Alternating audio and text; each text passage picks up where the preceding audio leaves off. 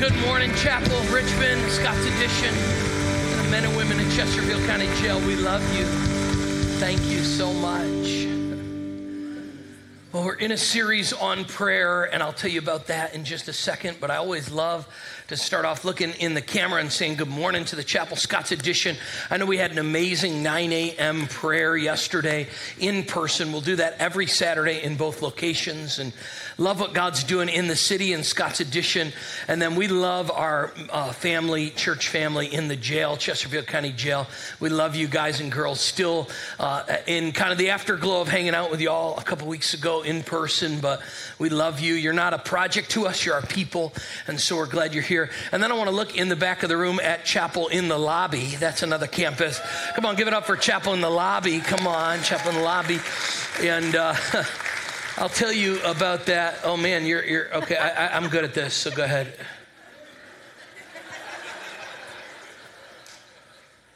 So, so there's a secret. One, just because uh, one finger advances it, two fingers. Isn't that fun?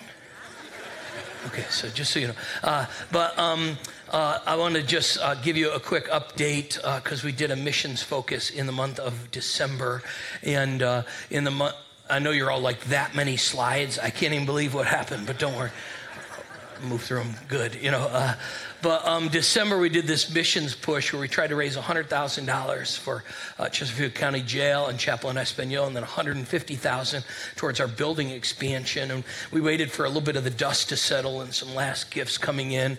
So 100,000, uh, 150 was the goal for the building, and you gave just in the month of December, I think 180,000 to the building, and then um, 100,000 was the goal for, for missions, world missions, and, and local missions, and you gave 175,000 in the month of December. So thank you for your generosity. And, uh, and in fact, in fact, some of you uh, who made a commitment to Next, that's our expansion.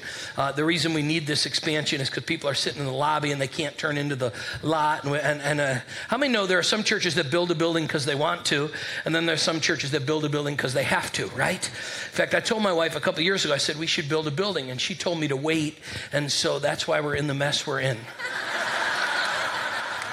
It's actually just the opposite. I didn't have enough faith quick enough. And uh, the team was saying, well, whatever. But, uh, um, but uh, just letting you know, we'll come into uh, to, to the one year point in, eight, in March and April. We'll let you know we'll be at the halfway point and share some updates. And then some of you are going to get a little card from me, email. If you want to be a part of that, you, you can reach out to us. But some of you that made commitments to that, will give you some updates at a dinner. And we're rolling out an incredible God story. So we can't wait to be together. And somebody was coaching me the other day. They said the second year of moving into a uh, building expansion, churches lose momentum. And I said, the chapel won't lose momentum. Come on, our people are the best people in the world, and we're committed to what God wants to do. And so, uh, in fact, I want to just tell you it's fun. We, we on our um, website, we, we just adjusted from one physical campus to, to, or from two physical campuses to three. We added Chapel in Espanol, and here is the picture of Chapel in Espanol last week. And so, um, so if you ever want to go there on a Sunday, if you speak Spanish, that's great. I don't, but I mean, I speak a little, uh, but but not much. And uh, but I just, man, I'm there. The worship, the spirit of it. I think everybody in the chapel should visit Chapel in Espanol once this year. Okay, so address, times, all that is on our website. And if you know someone who's Spanish speaking who wants a great local church, uh, you want to be a part of that. So thankful. Aren't you just thankful what the Lord is doing? Only God, only God, only God. in fact, we're in this series series on prayer, and I, this quote has been kind of wrecking me. That is, there's never been a spiritual awakening in any country or locality that did not begin in united prayer. And so, so we just in prayer. I mean, this last week, incredible participation in prayer. You've never been a part of that. You can jump in online or in person every day, 7 a.m. in Midlothian, online, 9 a.m. Saturdays, and it's just incredible. I'm overwhelmed. I prayed for 120 people to show up every morning in prayer because that's what the book of Acts had. And you all beat the book of Acts.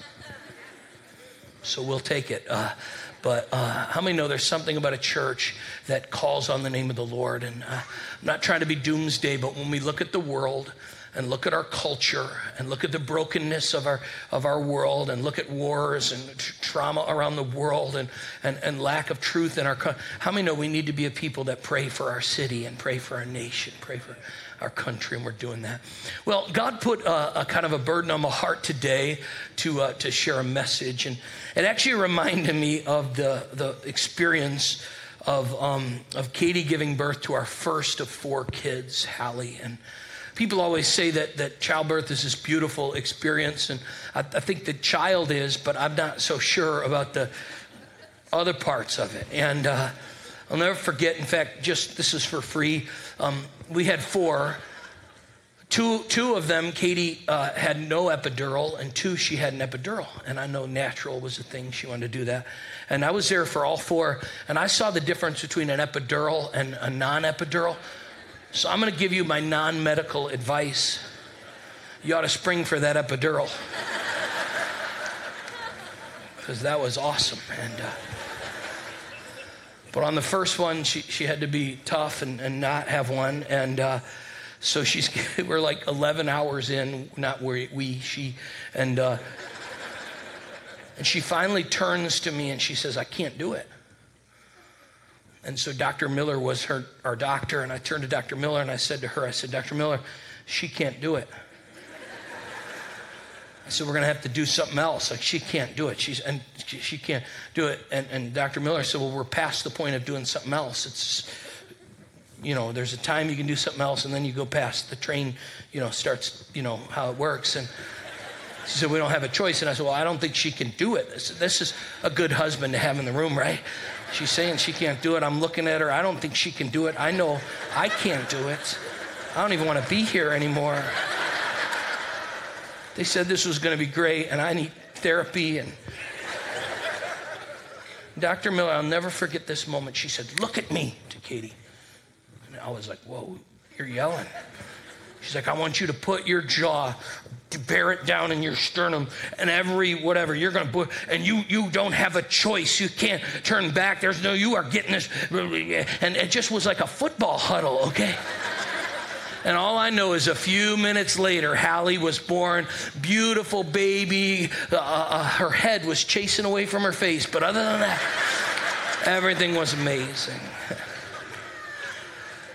And God sort of sent me here this week. I felt like, like Dr. Miller, to just kind of look in your face and say, Some of you have been through some pain, but look at me.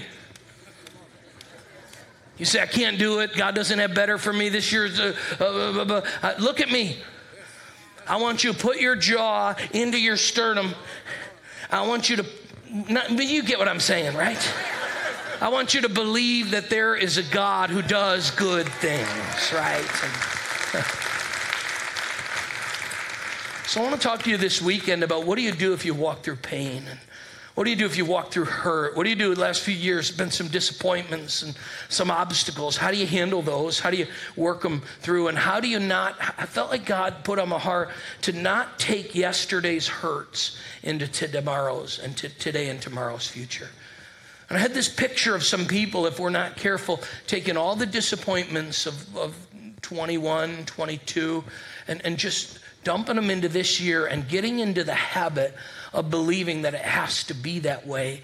And then we experience two disappointments not only the disappointment of the hurt of our past, but we, we experience the disappointment of rehearsing and regurgitating and reviewing and, and, and meditating upon our hurt. So we're almost hurt twice once by the disappointment of the past and regularly by our pain. And I felt like Paul's words, Philippians 3 but this one thing I do, forgetting what is behind, I press on to take hold of what God has for me. And so I want to, as best I can today, in the next few minutes, talk to us about how do I leave my pain behind and how do I walk into what all God has for me? Okay, so nudge a person next to you and tell them to wake up. It's going to be good. Come on, tell them that in the lobby. Come on, tell them wake up. It's going to be good. And I want to do it from, um, I want to share from maybe one of the most famous stories in Jesus' life. And in fact, it's included in three of the four gospels. It's a story of a woman who's been sick for 12 years and And Jesus is in the middle. He's right on the edge of the Sea of Galilee in, in a small town doing ministry. And word has gotten out that Jesus has power. And so people, big crowds of people are, are huddled around him. And, and I want you to see this story. Mark 5 a large crowd followed and pressed around him. We don't know how large the crowd was, but probably well over 100 people. They're there. And, and could have been more than that because in his teaching and the feeding of the 5,000, we know there could be thousands there. So we're not exactly sure, but, but probably a large group, uh, Mark says, is there. And Jesus is teaching and, and ministering and helping people and, and he's helping a whole crowd of people. And in the middle of that crowd is a woman who who had a physical condition. She was sick. And this was not a brand new sickness. She'd been sick for, for how long? Come on, somebody. For what? For, for 12 years. How many if you have a headache, that's bad? How many know if it's 12 years, you, you got a problem, right? She's been, she's been 12 years. Imagine after 12 years how this just became her expected reality. This just became the thing she woke up every day and thought, this is, this is just my story. I'm sick. I'm in the middle of this pain. But something's going to happen in this moment when she encounters Jesus that transforms her. And I want to encourage us all, you heard me say it, not to take last year's pain and drag it into this year, right? In fact, this woman had three sources of pain, if you think about it. She had a physical sickness, so she knew she knew physical pain, okay? So all of us know this. Where are the people you hate to go to the dentist? Come on, somebody. Somebody told me they were afraid of Novocaine, so they don't use Novocaine. I said, Well, I'm kind of afraid of it too, but I'm more afraid of not having Novocaine. C.S. Lewis said the greatest invention in the history of humanity is literally anesthesia. Can anybody say amen? You ever watch an old movie where they're just like, take a sip and hold them down, you know? I mean, I mean, I mean, this woman has experienced physical pain for 12 years, and she's she's worn down by it. Not only does she have physical pain, we all can relate to this. She has relational pain. You see, in the Bible, there were certain kind of sicknesses that the Levitical law at the time made you isolate yourself from other people. Let me show you what the Bible says. As long as somebody like her would have this disease, they, were, they had a stigma of being called unclean, and they had to live alone outside of town, outside of the camp. So I want you to think not only does she have physical pain, she has the relational pain of being isolated from other people, from being, being pushed aside, being marginalized. How many know being alone is hard, right? And she knew what it was like for 12 years to not be allowed to join the group and get invited to the party. She wasn't a part of the community. She would have had to, wherever she goes, live in isolation and relational uh, separation from those around her. And she knew what it was like to not only have physical pain, but imagine this one relational pain. Heard a story I told you last week. I went to seminary in Alabama of a guy, uh, a lady who went to church one Sunday in Alabama. And the usher said to her, Where do you want to sit? She walked in the back of the sanctuary and she said, I want to sit in the front row. And he said, Oh, you don't want to sit in the front row. Our pastor is very boring. You don't want to sit in the front row. You'll fall asleep in the front row and, and you'll feel embarrassed and, and and she said, Do you know who I am? And he said, No. She said, I'm the pastor's mother. How dare you say that? And he said to her, Do you know who I am? She said, No. He said, Good, and walked away. I know, listen, I love everybody. I love online church. If you're in Florida today, we forgive you. But how many know there's nothing like being with people in the room? Come on, somebody, being people in the room. This woman knew what it was like to be isolated, to be relational, fragmented, to be alone on her own. See, not only is sick, but this sickness makes her in isolation, makes her live outside the camp. Here she is, not only experiencing 12 years of physically not feeling well, but relationally she's she's drawn apart. That's why you hear our team over the next couple weeks talk talk about small groups the next three Sundays right after the 11:15 service at 12:30. We do this quick uh, one. You can make any of those weeks. We do small uh, group leader training because we are committed to connecting as many of us as possible into small groups because we need one another. How many know we need one another? Right? You need to be known by somebody. You need to know somebody. And this woman knew not only physical pain and and not only relational pain, but I want you to see see this. The Bible tells us that she had sought out many doctors And look at her financial pain. She had spent what? All she had. Yet instead of getting better, she grew what? She grew she grew worse. So she had physical pain and she had uh, had emotional pain. She had relational pain. She had she had I want you to see this. She had financial pain, right? And in fact, scholars tell us that there were many people in the ancient world, they were scammers. They would say, Oh, I can heal and cure your disease if you pay me a certain amount of money. And she chased everywhere she could to find somebody that could help her and, and, and cure her. And she literally, the Bible says, she spent everything she had, and, and it just made her worse. But I have great news this weekend. When we get to the end of everything we can do, we're in the perfect spot for God to do what only He can do once she exhausted all of her own, uh, all of her own uh, ability to change herself, I want you to see what happened to her. She literally said, "I've done all I can. I've spent everything." But then she, I love this words, when she heard about who? Come on. When she heard about Jesus. I want you to know this as a church. We believe counseling and community and coaching and all that kind of stuff. But there's something about Jesus Listen, we're, we're going to encourage you to, to, to seek all the resources you can. But has anybody heard about Jesus? Right? Like, how many know he can do in a moment what can take us forever to accomplish? And literally, the Bible says when she heard about Jesus, she came up behind him in the crowd and she reached out and grabbed a hold of his coat because she literally thought, if I do, just can, if I can just grab a hold of his clothes, I can be healed. And the Bible literally says immediately her bleeding stopped. She felt that she was freed from suffering. And at once Jesus realized that power had gone out from him. And he turned around in the crowd and asked, Who touched my clothes? This woman had the persistent faith to pursue Jesus. And when she does, she touches him. Jesus asks, Who touched me? Now, question for you, Bible question. Did Jesus know who touched him? Yes, we could change the sermon if we don't know this. How many know Jesus knows everything? Jesus knows, Bible says, hair on our heads numbered, uh, birds of the sky, not one falls down without him noticing. How many know Jesus knows everything? Okay, so Jesus knows everything. But but he asks, Who touched me? Because in the Bible, when Jesus asks a question, it isn't for his sake, it's for our sake. In fact, you remember when Adam and Eve sinned in the garden? They went and hid, and the, God comes and says, Adam, where are you? How many knew he knew where Adam was?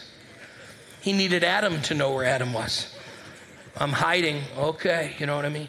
Every once in a while, I ask my kids, Did you clean your room? Come on, somebody, I know the answer. I just want them to answer. No, not yet. I'm working on it. I was just about to. My timing's amazing. Who touched me? Who touched me? Here's what he was trying to do. He was getting her to speak out loud. And what I love about this woman is she risked everything she had. In the middle, she said, I don't care who's sitting on the right or left of me at church. I need to meet with Jesus. And she was willing to risk societal being ostracized, pushed aside, breaking against societal norms. She said, if I can just get to Jesus, she had literally a determination in her faith, a persistence in her faith to get. How many know we need a determination in our faith, right? To, to see what God can do in our life.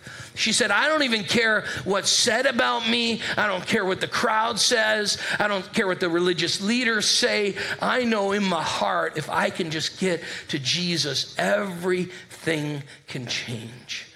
And she had a kind of a one heart, a focus. She wasn't, she was going to go after God. In fact, that's why we do this 21 days of prayer at the start of the year, because we know we're too busy.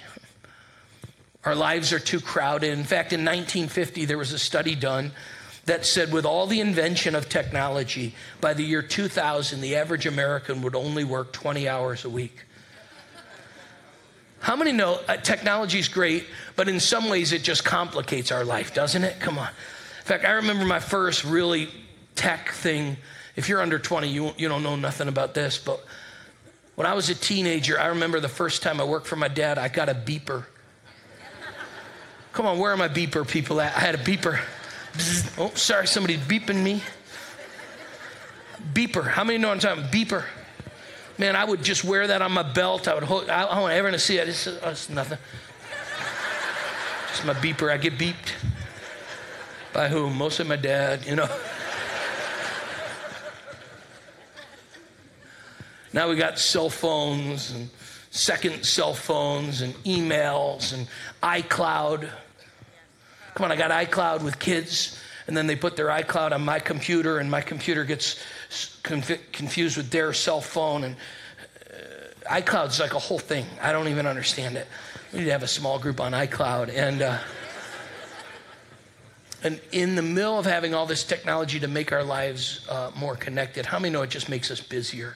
In fact, that's what 21 Days of Prayer is to challenge us to say, is it possible our lives are so full of small things that there's no room for a great God, right? In fact, Nate this week in one of his devotionals, such a good word, he talked about being willing to clean some stuff out and, and get rid of some clutter. Where are the people who love to throw stuff out? Come on, raise your hand. All right, where are the people you love to save stuff? Come on, we're going to pray for you after. I can't, I can't do it, you know. And there's just a sense of like, God, are there some things that are cluttering up my soul that need to go? This woman, I want you to see this. She knew she had problems. She knew she didn't have money. She knew she shouldn't have been there societally. She knew she was working against the religious norms and taboos of the day. But she knew this if she could just get in the presence of Jesus, she had heard something about him that things happened to change in his presence, right? And she literally, literally, look at what she says. When she heard about Jesus, she came up behind him. She touched him because she thought, I love this word, she thought, if I just touch his clothes, I'll be healed. Look how the ESV version translates this verse. For she said, if I touch even his garments, I'll be made well. Who did she say this to? Herself. In fact, if you read the Greek, I read the Greek in this, um, in this verse. Here's literally how the words for she said could be translated. For she kept saying to herself, isn't that good? As she's, I want you to think of this. She's walking towards a crowd, and there's no way she's going to get to Jesus. But there's just one thing running on repeat in her mind. She kept saying to herself, if I can just get to Jesus, everything can change. How many know sometimes you got to tell yourself and then tell yourself again? It's a repeat. It's why the Bible says to not only read scripture, but memorize, uh, memorize it and meditate on it day and night. For them will be like a tree planted by streams of water. There's something about renewing our minds. She kept not only thinking it, but she kept saying it. If I can just, if I could just get to Jesus, I know this would change. If I can just get to Jesus, I know this would be turned around. If I can just get to Jesus, I know this would be different. And in the middle of all of that, she kept pressing forward. She reaches out and she touches him, and it's amazing what happens. Jesus realizes that power's gone out from him, and he turns around and asks, Who touched my clothes? And here's what happens the power of God went out of him into, into her life. And his disciples asked him, well, how could you say who touched? Like, what do you mean? But here's what this woman knew if she could touch Jesus, Jesus' power could change her. Here's what prayer is it's resting in God's power and not our own. How many know resting in God's power and not our own? How many know resting in God's power and not our how many know you're not strong enough, smart enough, uh, skilled enough to do what God has put on your heart for, right? In fact, I, I, watch every day as people pick up these prayer cards and they're praying for things, and it's like these are these are gifted people, and yet they know there are some things I'm asking God to do that only God can do.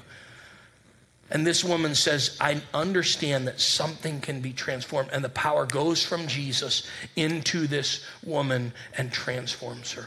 Now, I want to show you something because it's amazing. The, the miracle right before this sets up this miracle.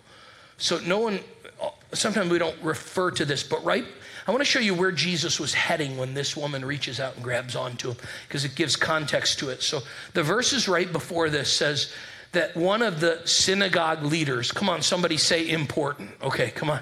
So I'm going to say synagogue leaders, you say important, okay? Ready? You know what we're doing? Synagogue leaders, important. Then one of the synagogue leaders, okay, it's this important guy. He's, he's sophisticated. He's, he's known. He's got prominence. One of the sophisticated, you know what I mean? Um, I'll never forget this. I don't know why this hit my mind. We were in Bible college. We got to take this famous preacher to dinner. His name was David Wilkerson. Some of you know him. And one of my friends was this, was this like hero, David Wilkerson. We were at this fancy restaurant with him, and this guy ordered the chicken souffle because he didn't know it was souffle whatever. And so, Come on, these are souffle. You know what I mean? This, this synagogue leader, okay. Then one of the synagogue leader, I won't try that again. That didn't work. Here we go when a synagogue leader named Jairus came and when he saw Jesus, he fell at his feet and he pleaded earnestly with him, My little daughter is dying, please come. And he, so here's the point a man of standing, a man who had influence, a man who had power, a man who was recognized in the community, his little daughter was sick and asked for Jesus to come. So Jesus is coming. And this man has standing. And you could read that verse and think, well, maybe that's how the rules of Jesus work. When you're important, Jesus does what you want. But it's incredible. Look at look what Jairus says, come and heal my what? My little what?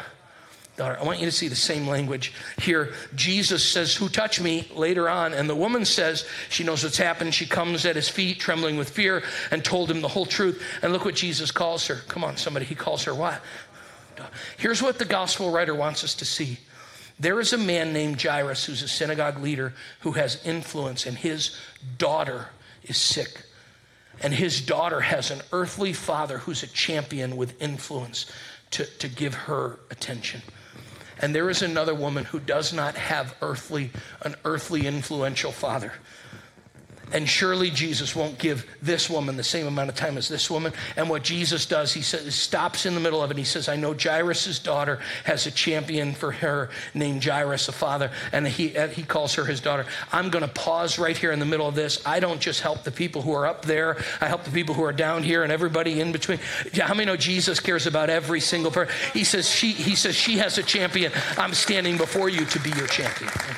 I love that, that he just literally, he doesn't ostracize her, that he literally, as he's on his way to heal a woman, a little girl whose dad has influence, he pauses and he says, You have influence. Woman, I know the whole society for 12 years has left you outside the camp and you don't have a name and you don't have a reputation and nobody's looked in your eyes. He pauses in that moment. The reason he says, Who touched me is because he wants to be able to look in her eyes and call her daughter. Anybody thankful today that God is a God who loves all people, right? Grace for all people, kindness for all people. And in his generosity, he shows himself personally caring for her. And he says, Daughter, your faith has healed you. Go in peace and be freed from your suffering. I want you to see this. Jesus not only has power, he has a personal touch. And maybe you just write this down this weekend that, that we have a God who is more powerful and more personal than we can imagine. How many know it's one thing to have power? But not care, what good is that? But it's another thing to care, but if you don't have power, what good is that? How good is it that our God has not only the power, but the loving grace to care for us in our brokenness, right? God who loves and a God who cares. So Friday night, um, Katie and I were out with two of our kids for dinner, and uh, we got a, um, a gift card. And I don't. Somebody gave me a gift card, so we're at dinner. And have you ever had a gift card where the tip almost covers, you have a little extra on the gift card, you know. And my wife was signing it, and so there would have been like $12 extra on the gift card if she left the appropriate, like 20% tip. But she decided, I noticed she wrote the whole gift card on the, the whole tip on the gift card. So it was like uh, an extra $12. And I said, Why did you do that? And she said, well, there would only been like 12 or $13 left on the gift card. And I said, well, that was 12 or $13. You know, why did you have to give the whole amount on the thing? And she said, well, it's just a gift card. Be generous. And I said, well, I'm already being generous because someone gave me this gift card. You all are here. This is just my gift card. Like I could have gone out three times, four times on my own. All week I could have just come here on my own. I brought the rest of you. And now you're giving away my extra gift card money. And the kids are watching me, and the kids are like, Well, I think it's great that mom gave the server the money. And I'm like, Great. So now I don't love people. I don't, I'm selfish. So as we're driving out of the, the driveway, my daughter says, I want gelati celesti. And now I'm thinking, okay, well, you already gave my gift card. Now you want $30 ice cream because you ever been to gelati celesti? You need small loan. And, uh, So we sent my youngest two into Gelati Celesti. We said, we don't, we don't need anything. I sent him in with my credit card, and somebody in our church was right in line in front of them, apparently, because they came out jumping. And I said, We got ice cream. You happy? They said, No, it's not that. Someone from the church just paid for our ice cream. And my son said, Hey, Dad, do you think it's possible that just because a few minutes ago, mom was generous with the server, that God saw it? And God put us in line for somebody else to pay our ice cream. And then he says, and the ice cream was more than $12. And then my daughter's like, Yeah, so I guess it's true. God gave more back to you than He took away from you. And I said, I don't need this.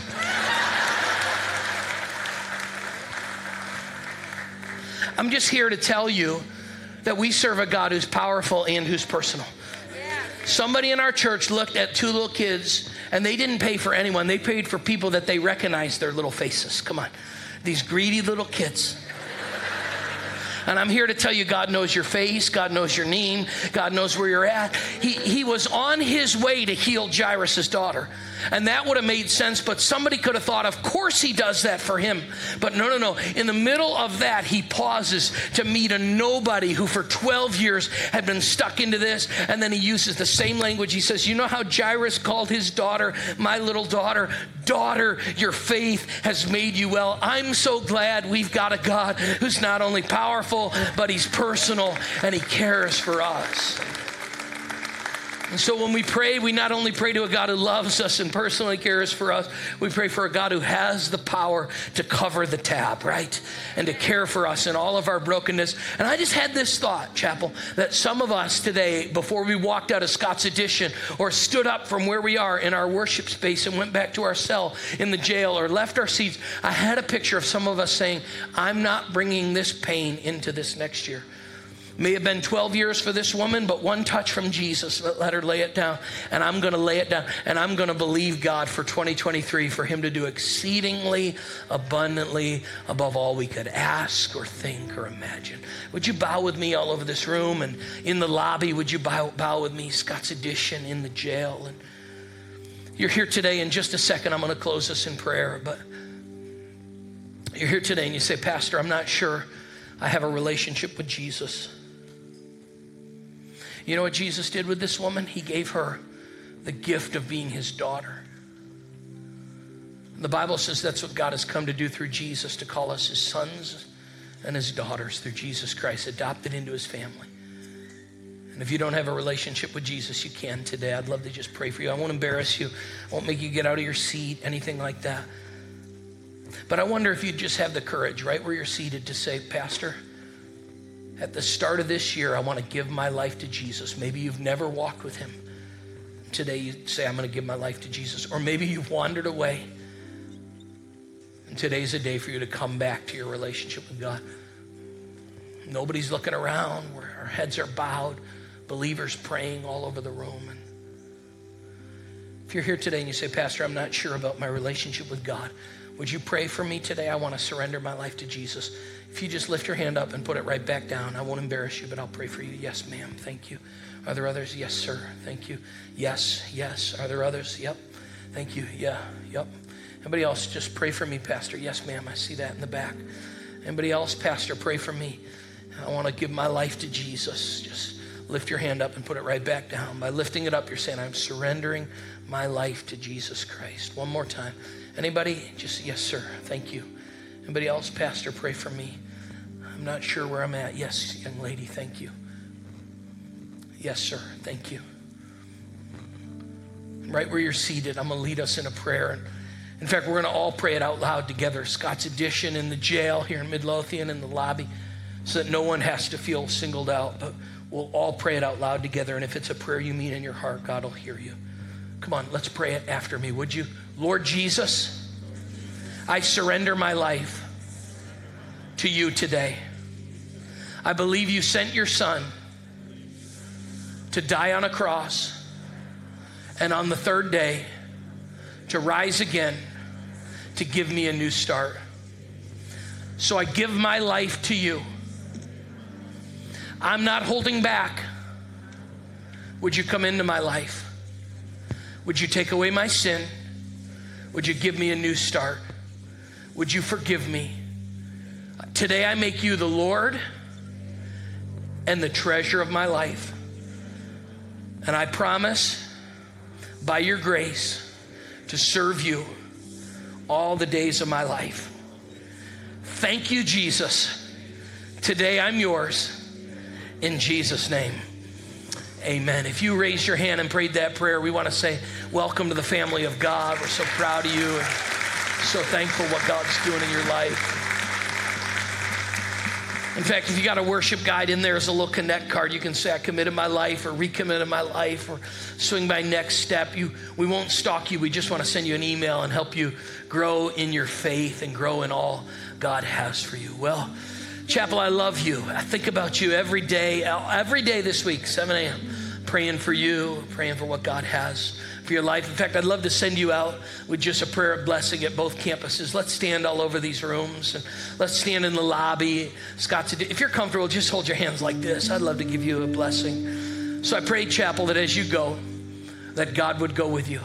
I pray He'd go ahead of you. I pray He'd lead you this week. I pray He'd give you His grace and His mercy. Would he make his face shine upon you? Let his countenance be upon you and give you peace. For we pray it in the strong name of Jesus Christ. And everybody said, Amen. Have an amazing week. We got some prayer team down front if you want some prayer. God bless you. See you either next Sunday or tomorrow morning, 7 a.m. prayer. God bless you. We love you.